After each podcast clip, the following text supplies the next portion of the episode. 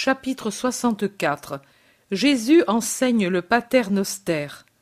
Jésus sort avec les siens d'une maison qui est près des murs. Je crois que c'est toujours dans le quartier de Bézéta, car pour sortir des murs, on doit encore passer devant la maison de Joseph, qui est près de la porte que j'ai entendu nommer la porte d'Hérode. La ville est à moitié déserte dans la soirée tranquille au clair de lune.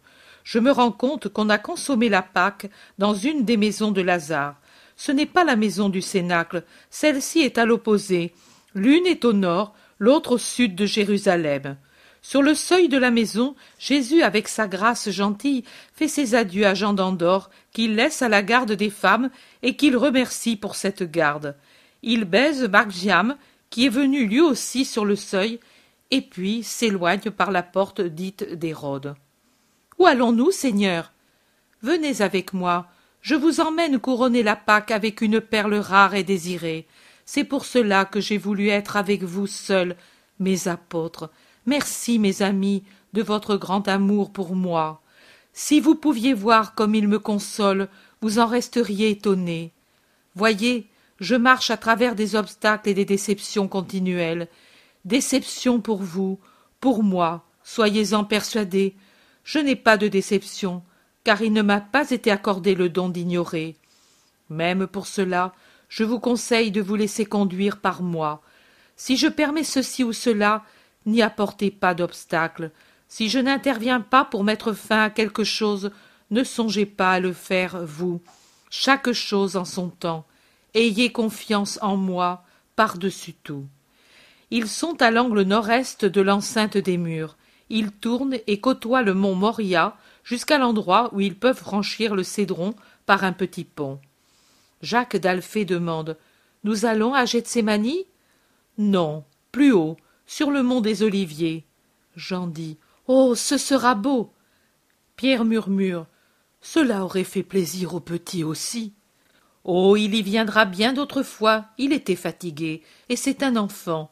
Je veux vous donner une grande chose, parce que désormais il est juste que vous l'ayez. Il monte à travers les oliviers, laissant Gethsémani sur leur droite, et s'élève encore sur le mont jusqu'à atteindre la crête où bruissent les oliviers.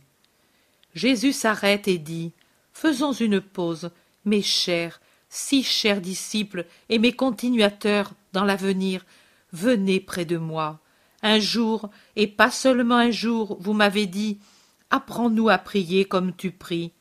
Apprends-nous comme Jean l'a fait pour les siens, afin que nous, disciples, nous puissions prier avec les paroles mêmes du Maître.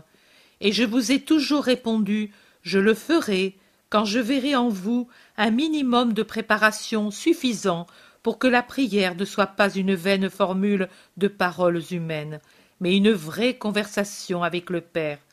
Nous y sommes. Vous êtes en possession de ce qui suffit pour pouvoir connaître les paroles qu'il convient de dire à Dieu.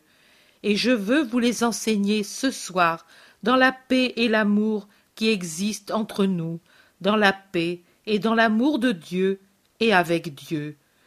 Nous avons en effet obéi au précepte pascal en véritables Israélites et au commandement divin de la charité envers Dieu et envers le prochain. L'un d'entre vous a beaucoup souffert ces jours-ci, souffert pour un acte immérité et souffert par l'effort qu'il a fait sur lui-même pour contenir l'indignation que cet acte avait provoquée. Oui, Simon de Jonas, viens ici.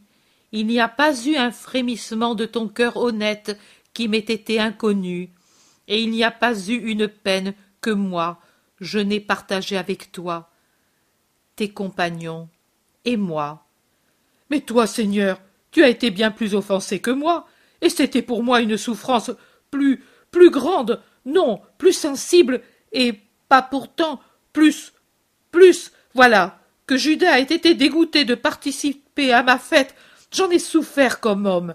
Mais de voir que tu étais affligé, offensé, cela m'a fait mal d'une autre façon, et j'en ai souffert le double. Moi, je ne veux pas me vanter et me faire valoir en me servant de tes paroles mais je dois dire, et si c'est de l'orgueil, dis-le-moi, que j'ai souffert en mon âme, et cela fait plus mal. Ce n'est pas de l'orgueil, Simon. tu as souffert spirituellement, car Simon de Jonas, pêcheur de Galilée, est en train de se transformer en pierre de Jésus, maître de l'esprit, grâce auquel aussi ses disciples deviennent spirituellement actifs et sages. Et c'est pour te faire progresser dans la vie de l'esprit, pour vous faire progresser, que je veux ce soir vous apprendre à prier. Combien vous êtes changés depuis la retraite solitaire? Tous, Seigneur demande Barthélemy un peu incrédule. Je comprends ce que tu veux dire, mais je parle à vous les onze, pas à d'autres. André désolé. Mais qu'a-t-il Judas de Simon, maître? Nous ne le comprenons plus. Il paraissait tellement changé, et maintenant, depuis que nous avons quitté le lac. Tais-toi, frère. La clé du mystère, c'est moi qui l'ai. Il s'est attaché un brin à Belzébuth. Il est allé le chercher dans la caverne d'Andorre pour étonner les gens, et et il a été servi. Le maître le lui a dit ce jour-là.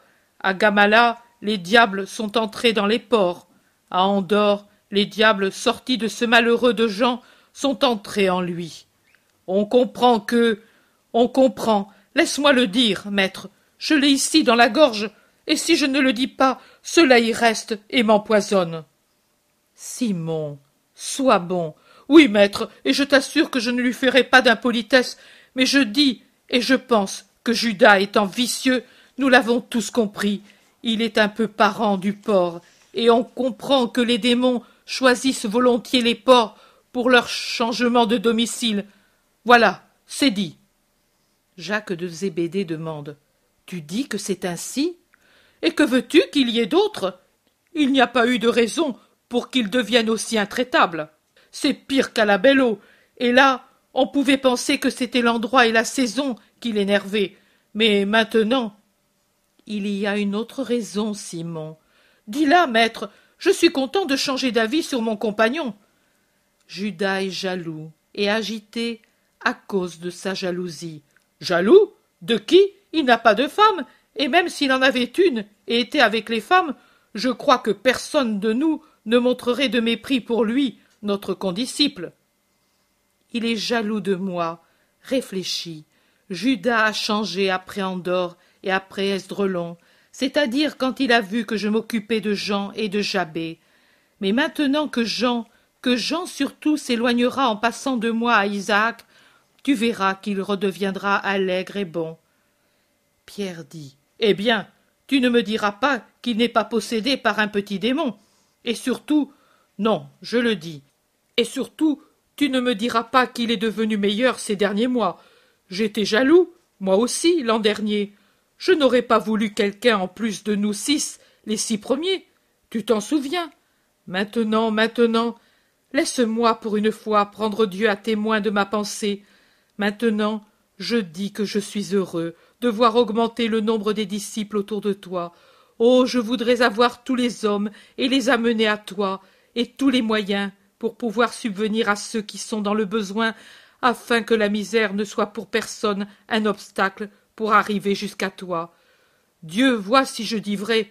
Mais pourquoi suis-je ainsi maintenant? Parce que je me suis laissé changer par toi. Lui n'a pas changé. Au contraire. Voilà, maître, c'est un petit démon qui l'a pris. Ne le dis pas, ne le pense pas. Prie pour qu'il guérisse. La jalousie est une maladie qu'à tes côtés on guérit si on le veut. Ah. Je le supporterai à cause de toi. Mais quel travail. Je t'ai pour cela donné la récompense, l'enfant, et maintenant je t'apprends à prier. Jude Thaddée dit. Oh oui, frère, parlons de cela, et que l'on ne se souvienne de mon homonyme qu'à cause du besoin qu'il en a. Mais il me semble qu'il a déjà son châtiment. Il n'est pas avec nous à cette heure. Écoutez, quand vous priez, dites ainsi Notre Père, qui es aux cieux, que soit sanctifié ton nom, que vienne ton royaume sur la terre comme il l'est dans le ciel, et que sur la terre comme au ciel soit faite ta volonté. Donne-nous aujourd'hui notre pain quotidien. Remets-nous nos dettes comme nous les remettons à nos débiteurs. Ne nous induis pas en tentation, mais délivre-nous du malin.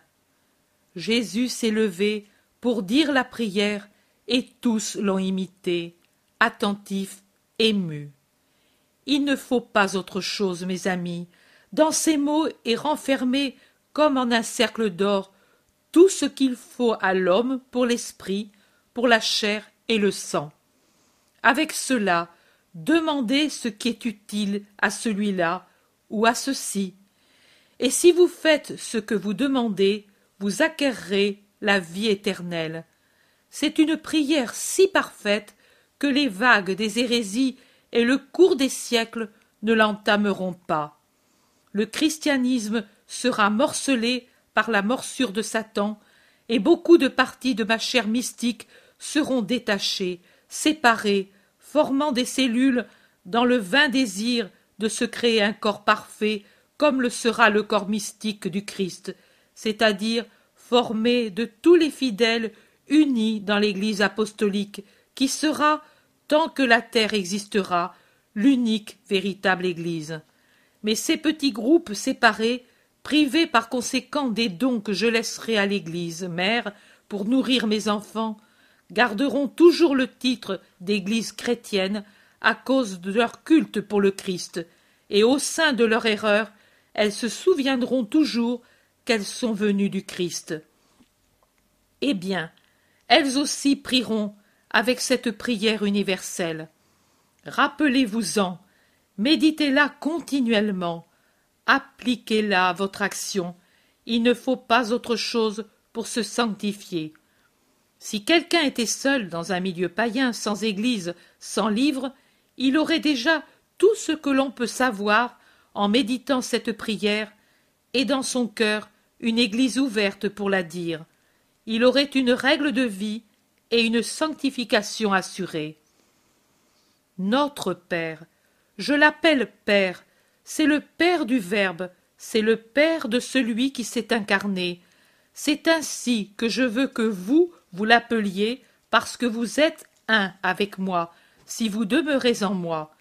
Il fut un temps où l'homme devait se prosterner pour soupirer au milieu des craintes de l'épouvante.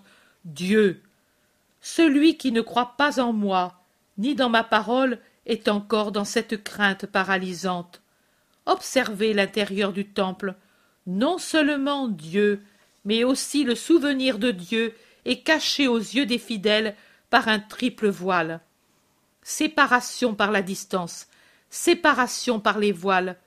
Tout a été pris et appliqué pour dire à celui qui prie Tu es fange, lui est lumière, tu es abject, lui est saint, tu es esclave, lui est roi. Mais maintenant, relevez-vous, approchez-vous, je suis le prêtre éternel, je puis vous prendre par la main et vous dire Venez. Je puis saisir les rideaux du vélarium et les ouvrir, ouvrant tout grand l'inaccessible lieu fermé jusqu'à maintenant. Fermé? Pourquoi? Fermé à cause de la faute, oui, mais encore plus étroitement fermé par la pensée avilie des hommes. Pourquoi fermé si Dieu est amour, si Dieu est Père? Je peux, je dois, je veux vous conduire non pas dans la poussière, mais dans l'azur, non pas au loin, mais tout près, non pas comme esclave, mais comme fils sur le cœur de Dieu. Père, Père, dites cette parole et ne vous lassez pas de la dire. Ne savez-vous pas que chaque fois que vous la dites, le ciel rayonne de la joie de Dieu? Ne diriez-vous que ce mot, avec un amour véritable, vous feriez déjà une prière agréable au Seigneur? Père, mon Père, disent les petits à leur père. C'est la parole qu'ils disent la première. Mère, Père, vous êtes les petits enfants de Dieu. Je vous ai engendré du vieil homme que vous étiez. Ce vieil homme, je l'ai détruit par mon amour, pour faire naître l'homme nouveau, le chrétien. Appelez donc du nom que les petits connaissent le premier, le Père très saint, qui est aux cieux que soit sanctifié ton nom. Ô nom, plus que tout autre saint et suave. Non que la terreur du coupable vous a appris à voiler sous un autre nom. Non plus Adonai, plus. C'est Dieu, c'est le Dieu qui, dans un excès d'amour, a créé l'humanité. Que l'humanité de l'avenir, avec les lèvres purifiées par le bain que je prépare, l'appelle de son nom, se réservant de comprendre avec la plénitude de la sagesse le sens de cet incompréhensible, lorsque fondue avec lui, l'humanité avec les meilleurs de ses enfants sera élevée jusqu'au royaume que je suis venu fonder. Que vienne ton règne sur la terre comme au ciel. Désirez de toutes vos forces cet avènement. Ce serait la joie sur la terre s'il venait, le règne de Dieu dans les cœurs, dans les familles, entre les citoyens, entre les nations. Souffrez, prenez de la peine, sacrifiez-vous pour ce règne. Que la terre soit un miroir qui reflète en chacun la vie des cieux. Il viendra, un jour tout cela viendra, des siècles et des siècles de larmes et de sang, d'erreurs, de persécutions, de brouillards traversés d'éclairs de lumière qui radiera le phare mystique de mon Église. Si elle est une barque qui ne sombrera pas, elle est aussi un rocher qui résistera aux vagues, et elle tiendra bien haut la lumière, ma lumière, la lumière de Dieu. Tout cela précédera le moment où la terre possédera le royaume de Dieu. Ce sera alors comme le flamboiement d'un astre qui, après avoir atteint la perfection de son existence, se désagrège, fleur démesurée des jardins éthérés, pour exhaler dans une rutilante palpitation son existence et son amour aux pieds de son Créateur. Mais cela viendra, et ensuite ce sera le royaume parfait, bienheureux, éternel du ciel. Et que sur la terre comme au ciel soit faite ta volonté. L'anéantissement de la volonté propre au profit de celle d'un autre ne peut se produire que lorsqu'on a atteint le parfait amour pour cette créature.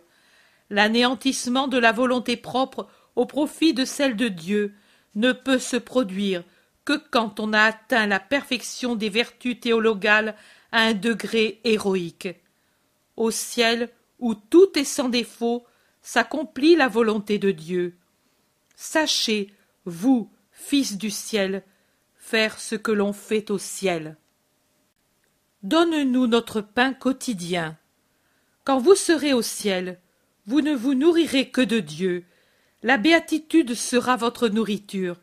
Mais ici-bas, vous avez encore besoin de pain. Et vous êtes les petits enfants de Dieu. Il est donc juste de dire Père, donne-nous le pain. Avez-vous peur qu'il ne vous écoute pas? Oh non. Réfléchissez. Supposez que l'un de vous est un ami et qu'il s'aperçoive qu'il manque de pain pour rassasier un autre ami ou un parent arrivé chez lui à la fin de la seconde veille. Il va trouver l'ami, son voisin, et lui dit Ami, prête-moi trois pains, car il m'est arrivé un hôte et je n'ai rien à lui donner à manger. Peut-il s'entendre répondre de l'intérieur de la maison Ne m'ennuie pas, car j'ai déjà fermé la porte et bloqué les battants, et mes enfants dorment déjà à mes côtés. Je ne peux me lever et te donner ce que tu veux. Non. S'il s'est adressé à un véritable ami et qu'il insiste, il aura ce qu'il demande. Il l'aurait même s'il s'était adressé à un ami pas très bon. Il l'aurait à cause de son insistance, car celui auquel il demande ce service, pour n'être plus importuné, se hâterait de lui en donner autant qu'il en veut. Mais vous, quand vous priez le Père, vous ne vous adressez pas à un ami de la terre, mais vous vous tournez vers l'ami parfait qui est le Père du ciel. Aussi je vous dis, demandez et l'on vous donnera, cherchez et vous trouverez, frappez et l'on vous ouvrira. En effet, à qui demande on donne, qui cherche finit par trouver, à qui frappe on ouvre la porte. Qui parmi les enfants des hommes se voit présenter une pierre s'il demande du pain à son propre père? Qui se voit donner un serpent à la place d'un poisson grillé? Il serait un criminel, le père qui agirait ainsi à l'égard de ses enfants. Je l'ai déjà dit, et je le répète pour vous encourager à des sentiments de bonté et de confiance. De même, donc, que quelqu'un dont l'esprit est saint ne donnerait pas un scorpion à la place d'un œuf, avec quelle plus grande bonté Dieu ne vous donnera-t-il pas ce que vous demandez Puisqu'il est bon, alors que vous, plus ou moins, vous êtes mauvais, demandez donc avec un amour humble et filial votre pain au Père. Remets-nous nos dettes comme nous les remettons à nos débiteurs. Il y a les dettes matérielles et les dettes spirituelles. Il y a encore les dettes morales. C'est une dette matérielle, l'argent ou la marchandise qu'on vous a prêtée et qu'on doit rendre. C'est une dette morale, l'estime que l'on exige sans réciprocité et l'amour que l'on veut, mais que l'on ne donne pas. C'est une dette spirituelle, l'obéissance à Dieu, de qui on exigerait beaucoup, quitte à lui donner bien peu, et l'amour qu'on doit avoir pour lui. Mais il nous aime, et doit être aimé comme on aime une mère, une épouse, un fils, de qui on exige tant de choses. L'égoïste veut avoir et ne donne pas. Mais l'égoïste est aux antipodes du ciel. Nous avons des dettes envers tout le monde, de Dieu aux parents, de celui-ci à l'ami, de l'ami au prochain, du prochain au serviteur et à l'esclave, car tous sont des êtres comme nous. Malheur à qui ne pardonne pas, il ne sera pas pardonné. Dieu ne peut pas, par justice, remettre ce que l'homme lui doit à lui, très saint, si l'homme ne pardonne pas à son semblable. Ne nous induis pas en tentation, mais délivre-nous du malin. L'homme qui n'a pas éprouvé le besoin de partager avec nous le souper de la Pâque m'a demandé, il y a moins d'un an, Comment Tu as demandé de ne pas être tenté et d'être aidé dans la tentation contre elle-même? Nous étions, nous, deux, seuls. Et j'ai répondu. Une autre fois, nous étions quatre dans un endroit isolé, et j'ai répondu de nouveau. Mais il n'était pas encore satisfait, car dans un esprit compliqué, il faut d'abord ouvrir une brèche en démolissant la forteresse perverse de sa suffisance. Et pour cette raison, je le dirai encore une fois, dix, cent fois, jusqu'à ce que tout soit accompli. Mais vous, qui n'êtes pas cuirassés par des doctrines malheureuses et des passions plus malheureuses encore, veuillez prier ainsi. Priez avec humilité, pour que Dieu empêche les tentations.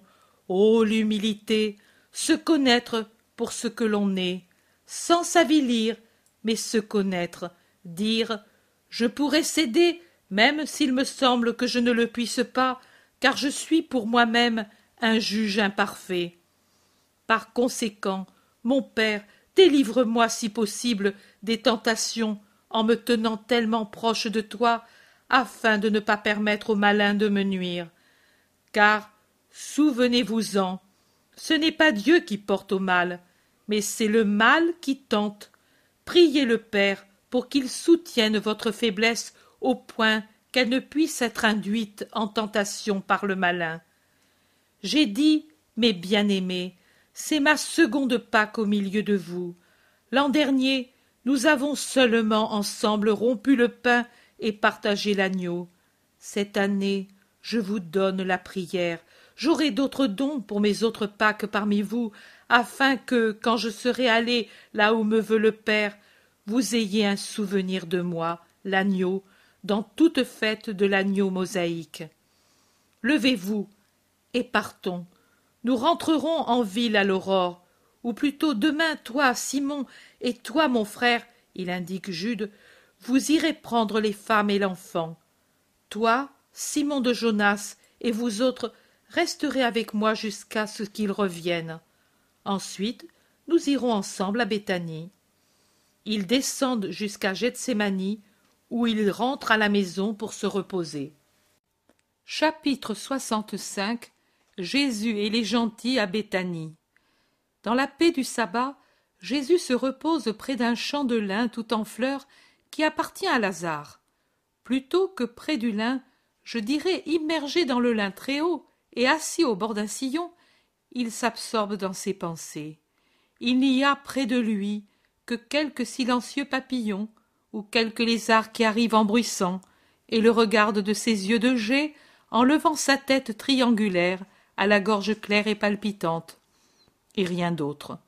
En cette fin d'après-midi, il n'y a pas le moindre souffle de vent parmi les hautes tiges.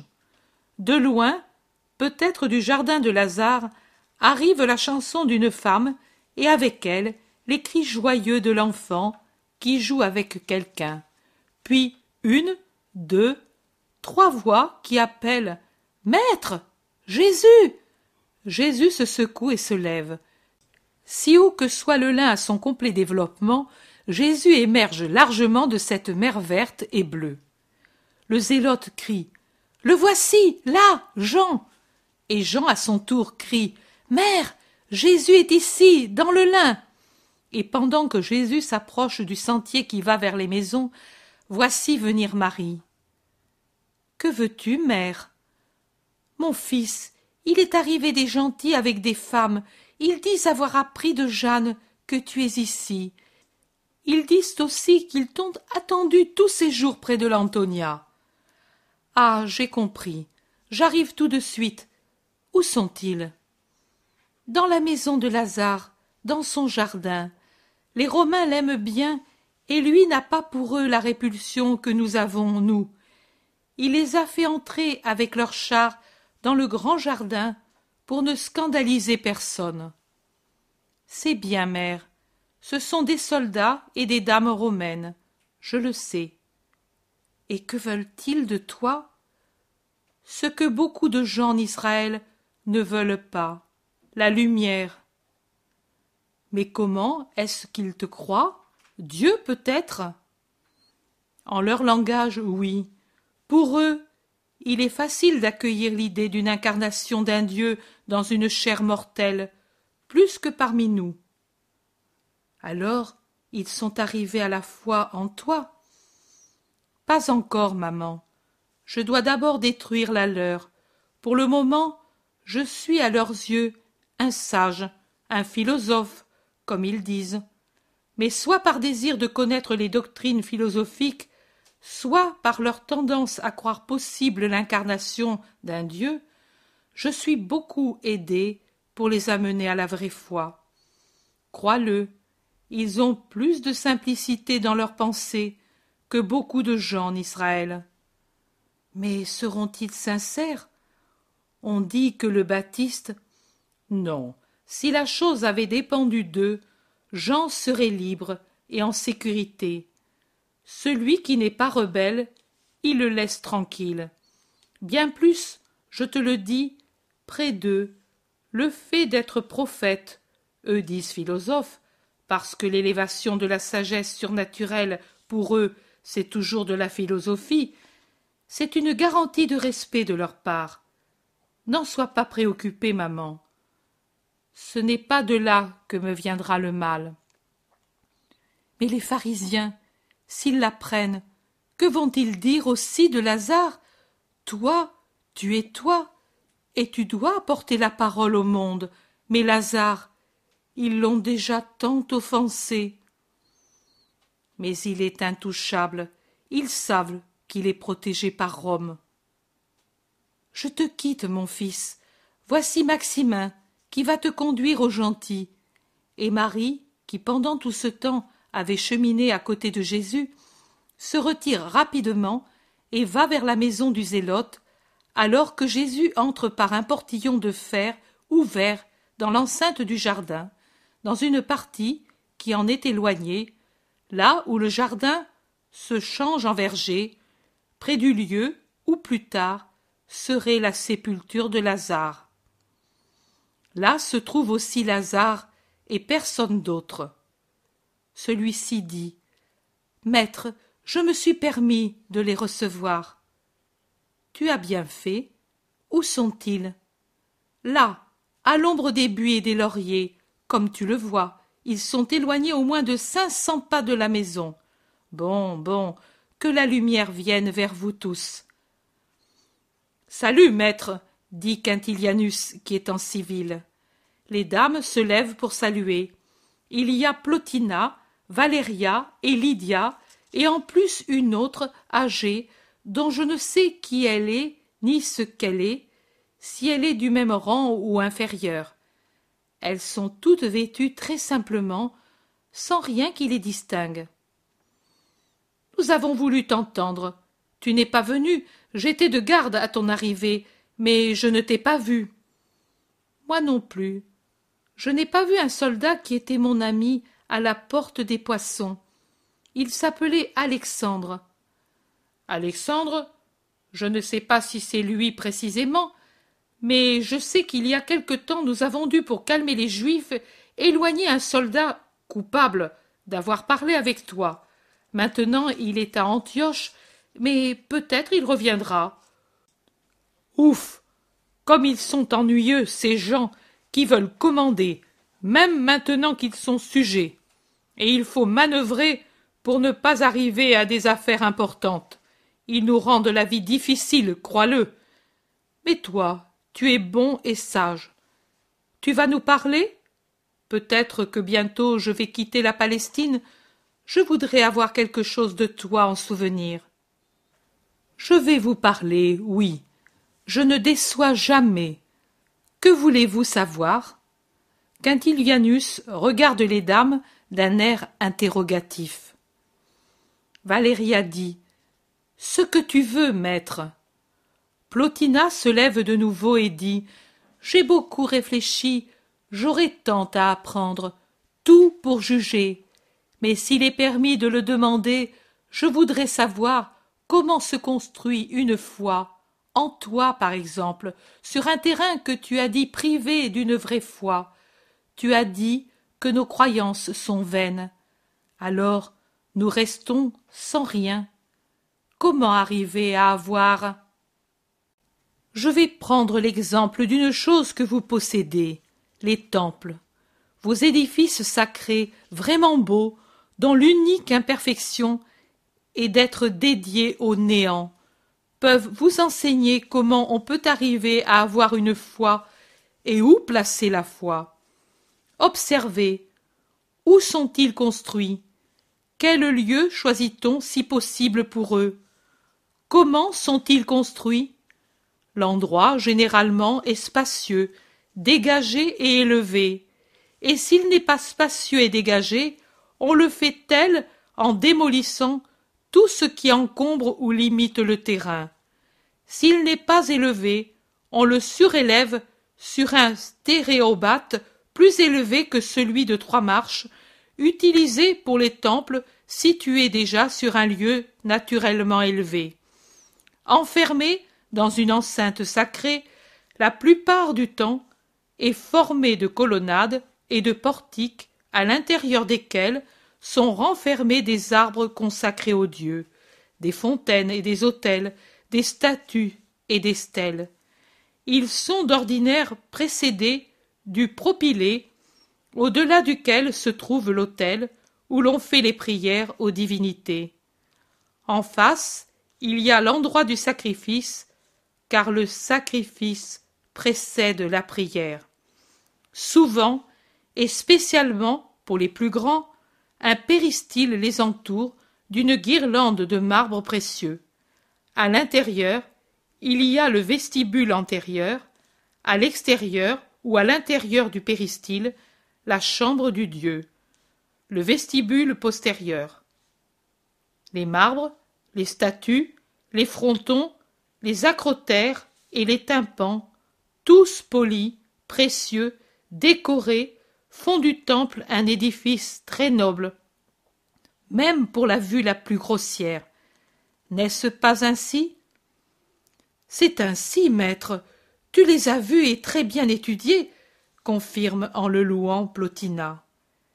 Mais s'il est si bien établi qu'il n'a jamais quitté la Palestine, s'exclame Quintilianus je n'en suis jamais sorti pour aller à Rome ou à Athènes, mais je n'ignore pas l'architecture de la Grèce et de Rome.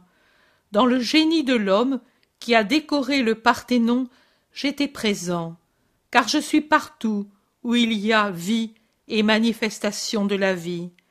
Là où un sage pense, un sculpteur sculpte, un poète compose, une mère chante sur un berceau, un homme se fatigue sur les sillons, un médecin lutte contre les maladies, un vivant respire, un animal vit, un arbre pousse, je suis là, avec celui de qui je viens. Dans le grondement d'un tremblement de terre, ou le fracas de la foudre, dans la lumière des étoiles et le mouvement des marées, dans le vol de l'aigle ou dans le sifflement du moustique, je me trouve avec le Créateur très haut. De sorte que, toi, toi, tu connais tout, aussi bien les pensées que les œuvres humaines demande encore Quintilianus. Je sais. Les Romains se regardent stupéfaits. Un silence prolongé, et puis timidement, Valéria demande instamment. Développe ta pensée, maître, pour que nous sachions que faire. Oui, la foi se construit comme on construit les temples dont vous êtes si fiers. On fait un emplacement pour le temple, on dégage les alentours, on surélève son emplacement. Plotina demande. Mais le temple, pour y mettre la foi, cette déité vraie, où est-il? Ce n'est pas une déité, la foi, Plotina, c'est une vertu. Il n'y a pas de déité dans la foi vraie, mais il existe un Dieu unique et vrai. Alors, il est là-haut, seul, dans son Olympe. Et que fait-il s'il est seul? Il se suffit à lui-même et s'occupe de tout ce qu'il y a dans la création. Je te l'ai dit précédemment, même au sifflement de moustique, Dieu est présent. Il ne s'ennuie pas, n'en doute pas. Ce n'est pas un pauvre homme, maître d'un immense empire, où il se sent haï et où il vit dans la crainte. Il est l'amour, et il vit en aimant. Sa vie est un amour continu. Il se suffit à lui-même parce qu'il est infini et très puissant. Il est la perfection. Mais si nombreuses sont les choses créées qui vivent de son continuel vouloir qu'il n'a pas le temps de s'ennuyer. L'ennui est le fruit de l'oisiveté et du vice. Au ciel du vrai Dieu, il n'y a pas d'oisiveté, et il n'y a pas de vice. Mais bientôt il aura, en plus des anges qui maintenant le servent, un peuple de justes qui jubileront en lui. Et ce peuple s'accroîtra toujours plus de ceux qui dans l'avenir croiront au vrai Dieu.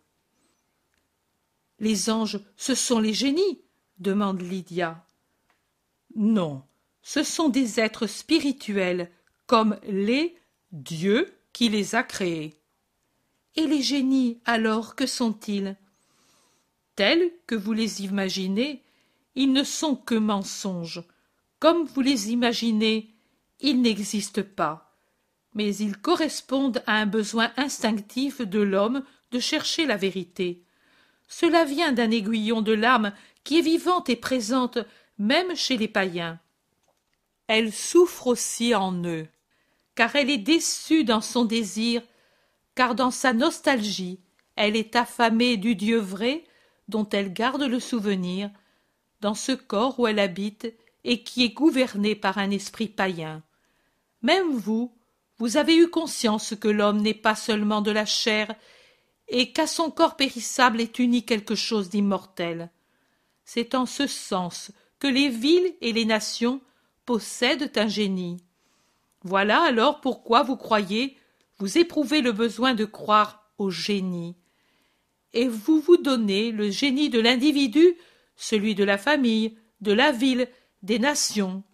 Vous avez le génie de Rome, le génie de l'empereur, et vous les adorez comme des divinités mineures.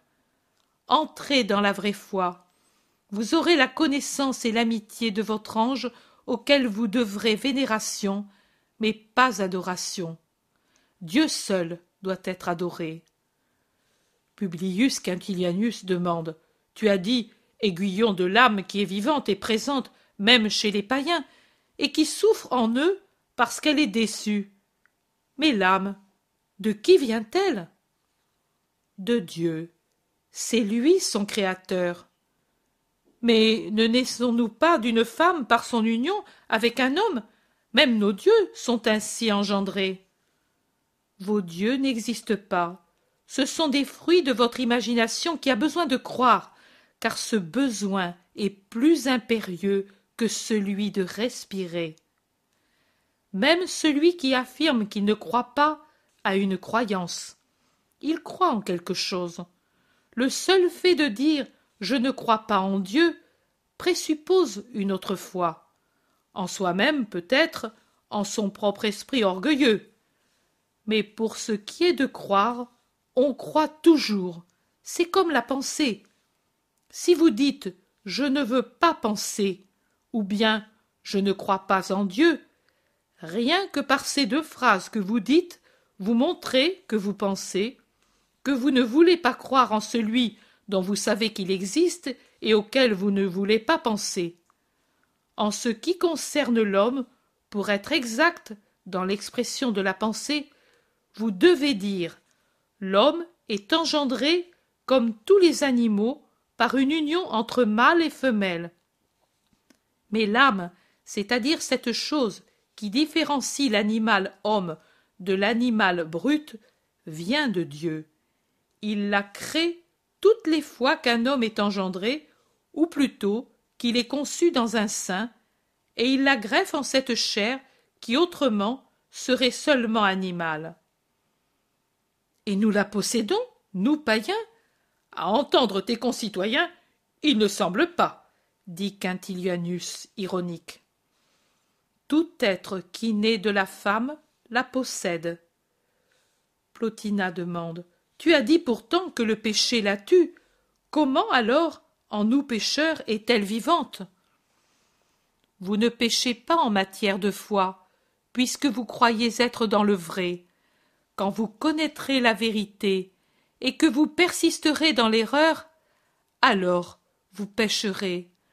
De même, beaucoup de choses qui sont péchées pour les Israélites, pour vous ne le sont pas, parce qu'aucune loi divine ne vous les interdit. Le péché, c'est quand quelqu'un se révolte sciemment contre l'ordre donné par Dieu et qu'il dit Je sais ce que je fais est mal, mais je veux le faire quand même. Dieu est juste. Il ne peut punir quelqu'un qui fait le mal en croyant faire le bien. Il punit celui qui, ayant eu la possibilité de connaître le bien et le mal, choisit ce dernier et y persiste. Alors, en nous, l'âme existe vivante et présente? Oui. Et elle souffre? Crois-tu vraiment qu'elle se souvienne de Dieu? Nous ne nous souvenons pas du sein qui nous a portés. Nous ne pourrions pas dire comment il est fait intérieurement. L'âme, si j'ai bien compris, est spirituellement engendrée par Dieu. Comment peut-elle se souvenir de lui? Si le corps ne se souvient pas de son long séjour dans le sein. L'âme n'est pas une brute, Plotina. L'embryon, oui, c'est si vrai que l'âme n'est donnée que quand le fœtus est déjà formé. L'âme est à la ressemblance de Dieu, éternelle et spirituelle, éternelle à partir du moment où elle est créée, tandis que Dieu est le très parfait éternel, et pour cette raison n'a pas de commencement dans le temps, comme il n'aura pas de fin. L'âme, lucide, intelligente, spirituelle, œuvre de Dieu, s'en souvient, et elle souffre parce qu'elle désire Dieu, le vrai Dieu de qui elle vient, et à la fin de Dieu. Voilà pourquoi elle aiguillonne le corps engourdi pour chercher à s'approcher de Dieu. Alors, nous avons une âme comme ceux de votre peuple que vous appelez juste Vraiment la même? Non, Plotina, cela dépend de ce que tu veux dire. Si tu veux parler de l'origine et de la nature, votre âme est en tout égale à celle de nos saints. Si tu parles de la formation, alors je te dis que déjà elle est différente. Si tu veux parler de la perfection atteinte avant la mort, alors la différence peut être absolue. Mais cela n'est pas seulement pour vous les païens. Même un fils de ce peuple peut être absolument différent d'un saint dans la vie future. L'âme passe par trois phases. La première, c'est la création. La seconde, c'est une nouvelle création. La troisième, c'est la perfection. La première phase est commune à tous les hommes. La seconde est propre aux justes qui, par leur volonté, amènent l'âme à une création encore plus complète en unissant leurs bonnes actions à la bonté du travail de Dieu, et se font par conséquent une âme déjà plus parfaite spirituellement que la première. C'est un trait d'union entre la première phase et la troisième.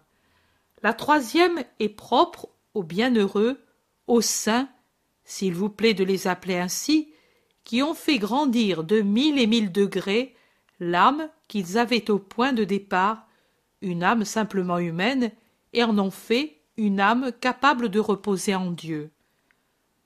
Comment pouvons-nous donner à l'âme espace, liberté, élévation?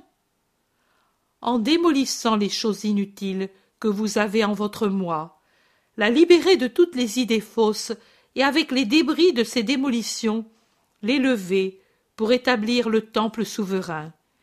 Il faut que l'âme monte toujours plus haut, au-dessus des trois degrés. Ô vous, Romains, vous aimez les symboles. Considérez les trois degrés à la lumière d'un symbole. Ils peuvent vous dire leurs trois noms pénitence, patience, constance, ou bien humilité, pureté, justice, ou encore sagesse, générosité, miséricorde, ou enfin le trinôme lumineux foi, espérance, charité. Considérez encore le symbole de l'enceinte qui, ornée et robuste, entoure l'air du temple. Il faut savoir entourer l'âme, reine d'un corps, qui est le temple de l'Esprit éternel, d'une barrière qui la défende, sans pourtant lui couper la lumière, ni l'accabler par la vue des laideurs. Une enceinte sûre et affranchie du désir de l'amour de tout ce qui est inférieur, la chair et le sang, pour monter vers ce qui est supérieur, l'esprit, la franchir à force de volonté, faire disparaître les angles, les ébréchures, les taches, les veines d'imperfection du marbre de notre moi, pour donner à l'âme un entourage parfait. Et en même temps, de l'enceinte établie pour protéger le temple, en faire un miséricordieux refuge pour les plus malheureux qui ne savent pas ce qu'est la charité. Les portiques, c'est le symbole de l'effusion de l'amour, de la pitié, du désir que les autres viennent à Dieu, semblables à des bras aimants qui s'étendent pour faire un voile sur le berceau d'un orphelin. Au-delà de l'enceinte, les plantes les plus belles et les plus parfumées, en hommage au Créateur semé sur un terrain d'abord nu, et puis cultivé, symbolisant les vertus de tout nom. La seconde enceinte, vivante et fleurie autour du sanctuaire, et parmi les plantes, parmi les vertus, les fontaines, autre amour, autre purification, avant de s'approcher du propylée, qui en est proche, et avant de monter à l'autel, on doit sacrifier l'attachement à la chair, se dépouiller de la luxure et puis aller plus loin à l'autel pour y présenter l'offrande, et puis encore vous approcher de la chambre où se trouve Dieu, en dépassant le vestibule. Et la chambre, que sera-t-elle? Un trésor de richesse spirituelle, car rien n'est de trop pour environner Dieu. Avez-vous compris? Vous m'avez demandé comment se construit la foi. Je vous ai dit en suivant la méthode qu'on emploie pour construire les temples. Vous voyez que c'est vrai. Avez-vous autre chose à me dire? Non, maître, je crois que Flavia a écrit les choses que tu as dites. Claudia veut en prendre connaissance. As-tu écrit? Exactement, dit Flavia, en passant les tablettes enduites de cire. Cela restera pour permettre de les relire, dit Plotina. C'est de la cire, cela s'efface. Écrivez-les dans vos cœurs. Ces paroles ne s'effaceront plus. Maître, ils sont encombrés de temples illusoires. Nous lancerons contre eux ta parole pour les jeter à terre. Mais c'est un long travail, dit Plotina en soupirant. Et elle termine en disant Souviens-toi de nous près de ton ciel. Partez, avec la certitude que je le ferai. Je vous quitte. Sachez que votre venue m'a été bien chère. Adieu. Publius Quintilianus, souviens-toi de Jésus de Nazareth. Les femmes saluent et s'en vont les premières. Puis, pensif, Quintilianus s'en va. Jésus les regarde partir en compagnie de Maximin qui les reconduit à leur char. Lazare demande À quoi penses-tu, maître? Qu'il y a beaucoup de malheureux dans le monde. Lazare dit Et je suis l'un d'entre eux. Pourquoi, mon ami? Parce que tout le monde vient à toi, mais pas Marie. Sa ruine est donc plus grande Jésus le regarde et sourit. Tu souris, mais tu ne souffres pas que Marie soit inconvertissable Tu ne souffres pas de me voir souffrir Marthe ne fait que pleurer depuis la soirée de lundi. Qui était cette femme? Ne sais-tu pas que pendant une journée entière nous avons espéré que c'était elle? Je souris parce que tu es un enfant impatient, et je souris parce que je pense que vous gaspillez votre énergie et vos larmes. Si ça avait été elle, je serais accouru vous le dire. Alors, ce n'était vraiment pas elle? Oh, Lazare, tu as raison. Patience, patience encore. Voici, maître, les bijoux que tu m'as donnés à vendre. Ils sont devenus de l'argent pour les pauvres. Ils étaient très beaux, des bijoux de femme c'étaient ceux de cette femme. J'y ai bien pensé. Ah. S'ils avaient été ceux de Marie. Mais elle. Mais elle. Je perds l'espoir, monseigneur. Jésus l'embrasse et reste un moment sans parler. Puis il dit. Je te prie de ne pas parler de ces bijoux à qui que ce soit. Elle doit échapper aux admirations et aux désirs, comme une petite nuée que le vent emmène ailleurs, sans qu'il en reste trace sur l'azur. Sois tranquille, maître, et, en échange, amène-moi Marie, notre malheureuse Marie. La paix soit avec toi, Lazare. Ce que j'ai promis, je le ferai. Chapitre 66 La parabole du fils prodigue. Jean d'Andorre, viens ici avec moi. J'ai à te parler, dit Jésus en se montrant sur le seuil. L'homme accourt, en laissant l'enfant auquel il apprenait quelque chose. Que veux-tu me dire, maître? demande-t-il. Viens avec moi, au-dessus. Il monte sur la terrasse et s'assoit du côté le plus abrité, car bien que ce soit le matin, le soleil est déjà fort. Jésus tourne son regard vers la campagne cultivée, où de jour en jour le grain prend une teinte dorée et où les fruits grossissent sur les arbres. Il paraît vouloir suivre par la pensée cette transformation végétale. Écoute, Jean. Je crois qu'Isaac va venir aujourd'hui pour m'amener les paysans de Giocana avant leur départ. J'ai dit à Lazare de prêter un char à Isaac pour qu'ils accélèrent leur retour. Il ne faut pas qu'ils craignent un retard qui pourrait leur valoir un châtiment. Et Lazare le prête, car Lazare fait tout ce que je lui dis. Mais de toi, je veux une autre chose. J'ai ici une somme qui m'a été donnée par une créature pour les pauvres du Seigneur.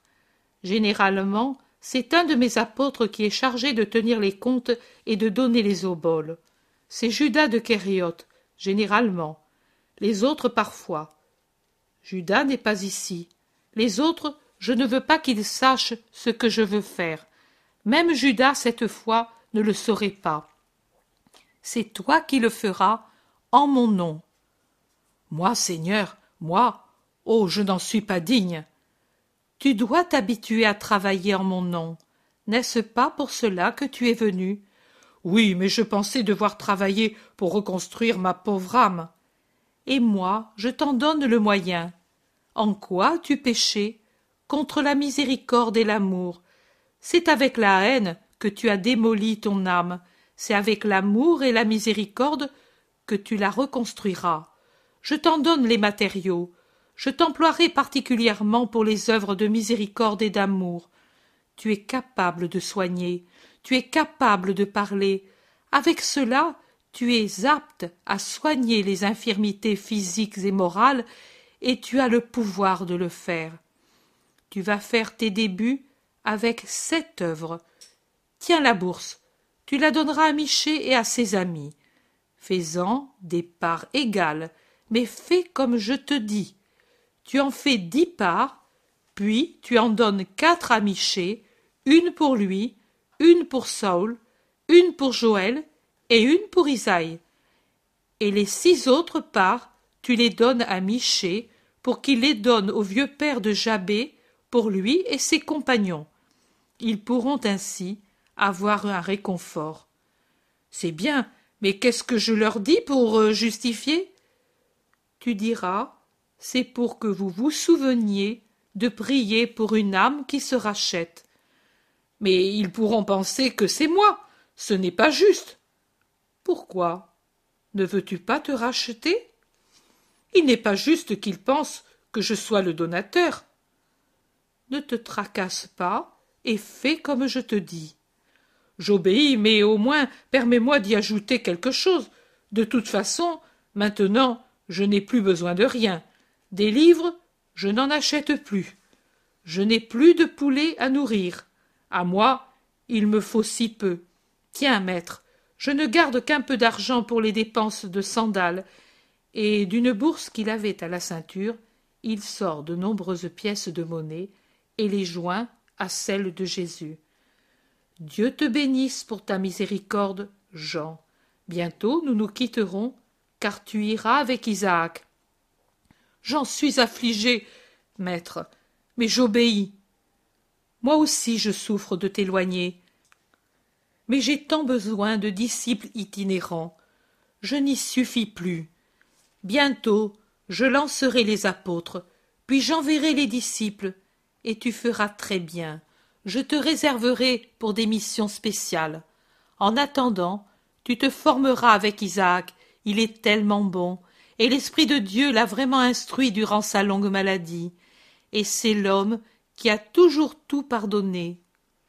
Nous quitter, du reste, ne veut pas dire de ne plus nous voir. Nous nous rencontrerons souvent, et chaque fois que nous nous retrouverons, je parlerai spécialement pour toi. Souviens-toi de cela. Jean se penche, se cache le visage dans les mains en sanglotant et gémit. Oh. Alors. Dis-moi tout de suite quelque chose qui me persuade que je suis pardonné, que je puis servir Dieu. Si tu savais maintenant que c'est dissiper la fumée de la haine, comme je vois mon âme, et comme et comme je pense à Dieu. Je le sais, ne pleure pas, reste dans l'humilité, mais sans t'avilir. S'avilir, c'est encore de l'orgueil. Et seulement, seulement l'humilité. Allons, ne pleure pas. Jean d'Andorre se calme peu à peu. Quand il le voit calmé, Jésus dit Viens, allons sous les feuillages des pommiers et réunissons les compagnons et les femmes. Je parlerai à tous, mais je te dirai comment Dieu t'aime. Ils descendent, rassemblant les autres autour d'eux au fur et à mesure qu'ils arrivent, et on s'assoit en cercle à l'ombre de la pommeraie. Lazare aussi, qui parlait avec le zélote, se joint à la compagnie. Vingt personnes en tout. Écoutez, c'est une belle parabole qui vous guidera par sa lumière dans tant de cas. Un homme avait deux fils. L'aîné était sérieux, travailleur, affectueux, obéissant. Le second était intelligent plus que son aîné, qui en vérité était un peu borné et se laissait guider pour n'avoir pas à se donner la peine de décider par lui-même, mais il était aussi par contre rebelle, distrait, ami du luxe et du plaisir, dépensier et paresseux. L'intelligence est un grand don de Dieu, mais c'est un don dont il faut user sagement. Autrement, c'est comme certains remèdes qui, employés indûment, ne guérissent pas mais tuent. Le père suivait son droit et son devoir en le rappelant à une vie plus sage, mais c'était sans résultat, sauf d'essuyer des réponses méchantes et de voir son fils se durcir dans des idées mauvaises. Enfin, un jour, après une dispute plus envenimée, le cadet dit Donne-moi ma part des biens, ainsi je n'entendrai plus tes reproches ni les plaintes du frère. Chacun sa part, et que tout soit fini. Prends garde, répondit le père, tu seras bientôt ruiné. Que feras-tu alors? Réfléchis que je ne serai pas injuste en ta faveur et que je ne reprendrai pas la plus petite somme à ton frère pour te la donner. Je ne te demanderai rien. Sois tranquille. Donne-moi ma part. Le père fit estimer les terres et les objets précieux. Après avoir constaté que l'argent et les bijoux avaient autant de valeur que les terres, il donna à l'aîné les champs et les vignes, les troupeaux et les oliviers, et au cadet il donna l'argent et les bijoux que le cadet vendit tout de suite pour avoir tout en argent. Cela fait, en peu de jours, il s'en alla dans un pays lointain où il vécut en grand seigneur, dépensant ce qu'il avait en bonbons de toutes sortes, se faisant passer pour un fils de roi, car il avait honte de dire Je suis un campagnard, reniant ainsi son père. Festins, amis et amis, vêtements, vin, jeux, vie dissolue, il vit bien vite s'épuiser ses réserves et arriver la misère. Et avec la misère pour l'alourdir, il survint dans le pays une grande disette qui fit fondre le reste de ses ressources. Il aurait voulu aller trouver son père, mais il était orgueilleux et ne s'y décida pas. Il alla alors trouver un homme riche du pays qui avait été son ami dans l'abondance, et il le pria en disant Prends-moi parmi tes serviteurs en souvenir des profits que je t'ai procurés. Voyez comme l'homme est sot. Il préfère se mettre sous le joug d'un maître au lieu de dire à son père Pardon, je me suis trompé. Ce jeune avait appris tant de choses inutiles avec son intelligence éveillée, mais il n'avait pas voulu apprendre le dicton de l'ecclésiastique comme il est infâme celui qui abandonne son père, et comme Dieu maudit celui qui tourmente sa mère. Il était intelligent, mais il n'était pas sage. L'homme à qui il s'était adressé en échange de tout ce dont il avait profité au détriment du jeune imbécile, mit ce sot à la garde des porcs. Il était en effet dans un pays païen où il y avait beaucoup de porcs. Il l'envoya donc faire paître dans ses possessions les troupeaux de porcs, crasseux, en lambeaux, puants, affamés, car la nourriture était mesurée pour tous les serviteurs, et surtout pour les plus bas placés, et lui, étranger, gardien de porcs et méprisé, il rentrait dans cette catégorie. Il voyait les porcs se rassasier de glands, et il soupirait. Si je pouvais au moins m'emplir le ventre de ces fruits. Mais ils sont trop amers la faim elle-même ne me les fait pas trouver bons. Et il pleurait en pensant aux riches festins de satrapes qu'il avait fait peu de temps avant au milieu des rires, des chants, des danses. Et puis il pensait aux honnêtes repas abondants de sa maison lointaine, aux portions que le père faisait pour tous impartialement, ne gardant pour lui que la plus petite, heureux de voir le sain appétit de ses fils, et il pensait aussi aux portions que ce juste faisait pour ses serviteurs, et il soupirait. Les domestiques de mon père, même les plus bas placés, ont du pain en abondance. Et moi ici, je meurs de faim. Un long travail de réflexion, une longue lutte pour briser l'orgueil.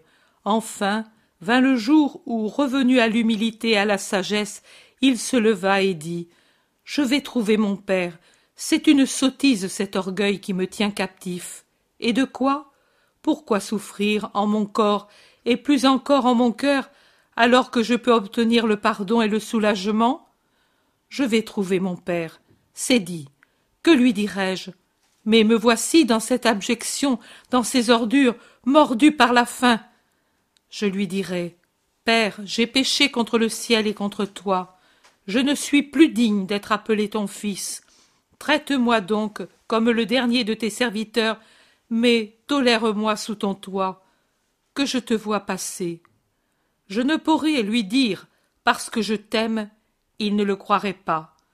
Mais ma vie le lui dira, et lui le comprendra, et avant de mourir, il me bénira encore. Oh, je l'espère, parce que mon père m'aime.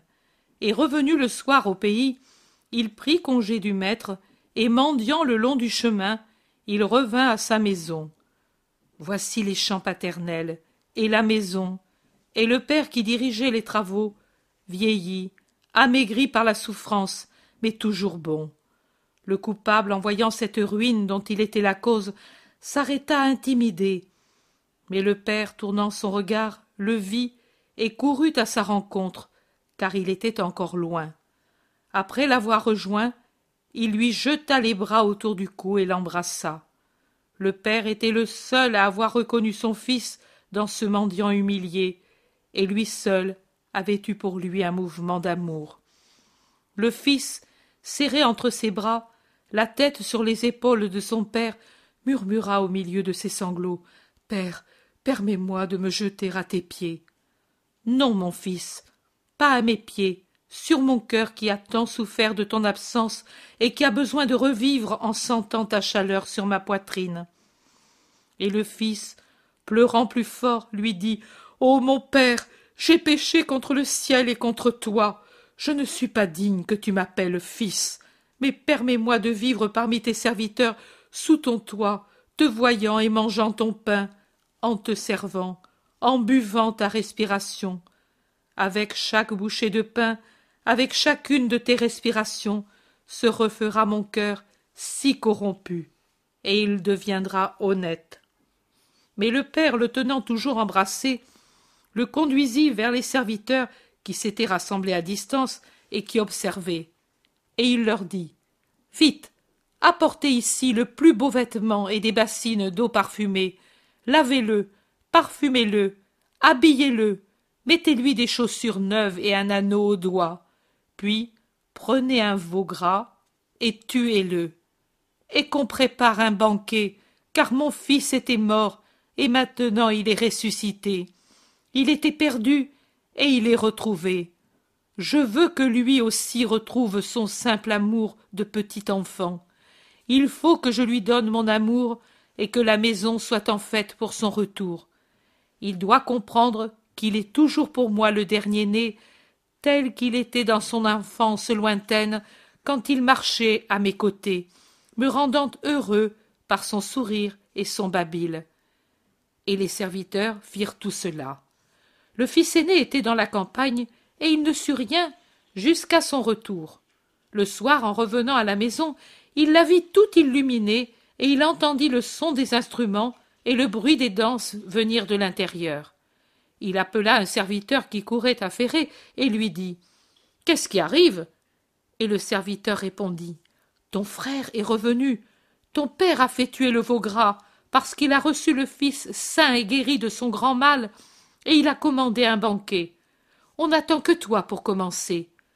Mais l'aîné, en colère, parce qu'il lui paraissait injuste de tant fêter son cadet, qui, outre qu'il était le plus jeune, avait été mauvais, ne voulut pas entrer, et même il allait s'éloigner de la maison. Mais le père, quand il en fut averti, courut dehors et le rejoignit, essayant de le convaincre et le priant de ne pas assombrir sa joie. L'aîné répondit à son père. Et tu veux que moi je n'en sois pas fâché? Tu es injuste et méprisant à l'égard de ton aîné. Moi, dès que j'ai pu travailler, je t'ai servi, et cela fait bien des années. Je n'ai jamais transgressé tes ordres, ni même négligé tes désirs. Je suis toujours resté près de toi, et je t'ai aimé pour deux, pour guérir la blessure que t'avait faite mon frère. et tu ne m'as même pas donné un chevreau pour faire la fête avec des amis. Et lui, qui t'a offensé, qui t'a abandonné, qui a été paresseux et dissipateur, et qui revient poussé par la faim, tu l'honores, et pour lui tu as tué le veau le plus beau Est-ce que cela vaut la peine d'être travailleur et sans vice? Cela, tu ne devais pas me le faire. Le père lui dit alors en le serrant contre son cœur. Ô mon fils, et tu peux croire que je ne t'aime pas parce que je n'étends pas un voile de fête sur tes actions? Tes actions sont saintes par elles-mêmes, et le monde te loue pour elles. Mais ton frère, au contraire, a besoin d'être relevé dans l'estime du monde et dans sa propre estime. Et tu crois que je ne t'aime pas parce que je ne te donne pas une récompense visible? Mais matin et soir, à chacune de mes respirations et de mes pensées, tu es présent à mon cœur, et à chaque instant je te bénis tu as la récompense continuelle d'être toujours avec moi, et tout ce qui est à moi est à toi. Mais il était juste de faire un banquet et de festoyer ton frère qui était mort et qui est ressuscité au bien, qui était perdu et qui est revenu à notre amour. Et l'aîné se rendit à ses raisons. C'est ce qui arrive, mes amis, dans la maison du Père. Et qui se reconnaît dans la situation du cadet de la parabole qu'il pense aussi que s'il l'imite dans son retour au Père, le Père lui dit Non, pas à mes pieds, mais sur mon cœur, qui a souffert de ton absence et qui maintenant est heureux de ton retour. Que celui qui se trouve dans la situation de l'aîné et sans faute à l'égard du Père ne soit pas jaloux de la joie paternelle, mais qu'il y prenne part en donnant son amour à son frère acheté. J'ai dit Reste, Jean d'Andorre, et toi, Lazare, que les autres aillent préparer les tables. Nous viendrons bientôt. Tous se retirent. Quand Jésus, Lazare et Jean sont seuls, Jésus dit à Lazare et à Jean Ainsi en sera-t-il de l'âme chère que tu attends, Lazare, et ainsi en est-il de la tienne, Jean. La bonté de Dieu dépasse toute mesure. Les apôtres, avec la mère et les femmes, vont vers la maison, précédés de Mariam, qui saute en courant devant. Mais il revient vite, prend Marie par la main et lui dit Viens avec moi, je dois te dire une chose en particulier. Et Marie le contente. Ils reviennent vers le puits qui est dans un angle de la petite cour, tout caché par une tonnelle touffue qui de la terre monte vers la terrasse en faisant un arc. Là derrière, se trouve l'Iscariote.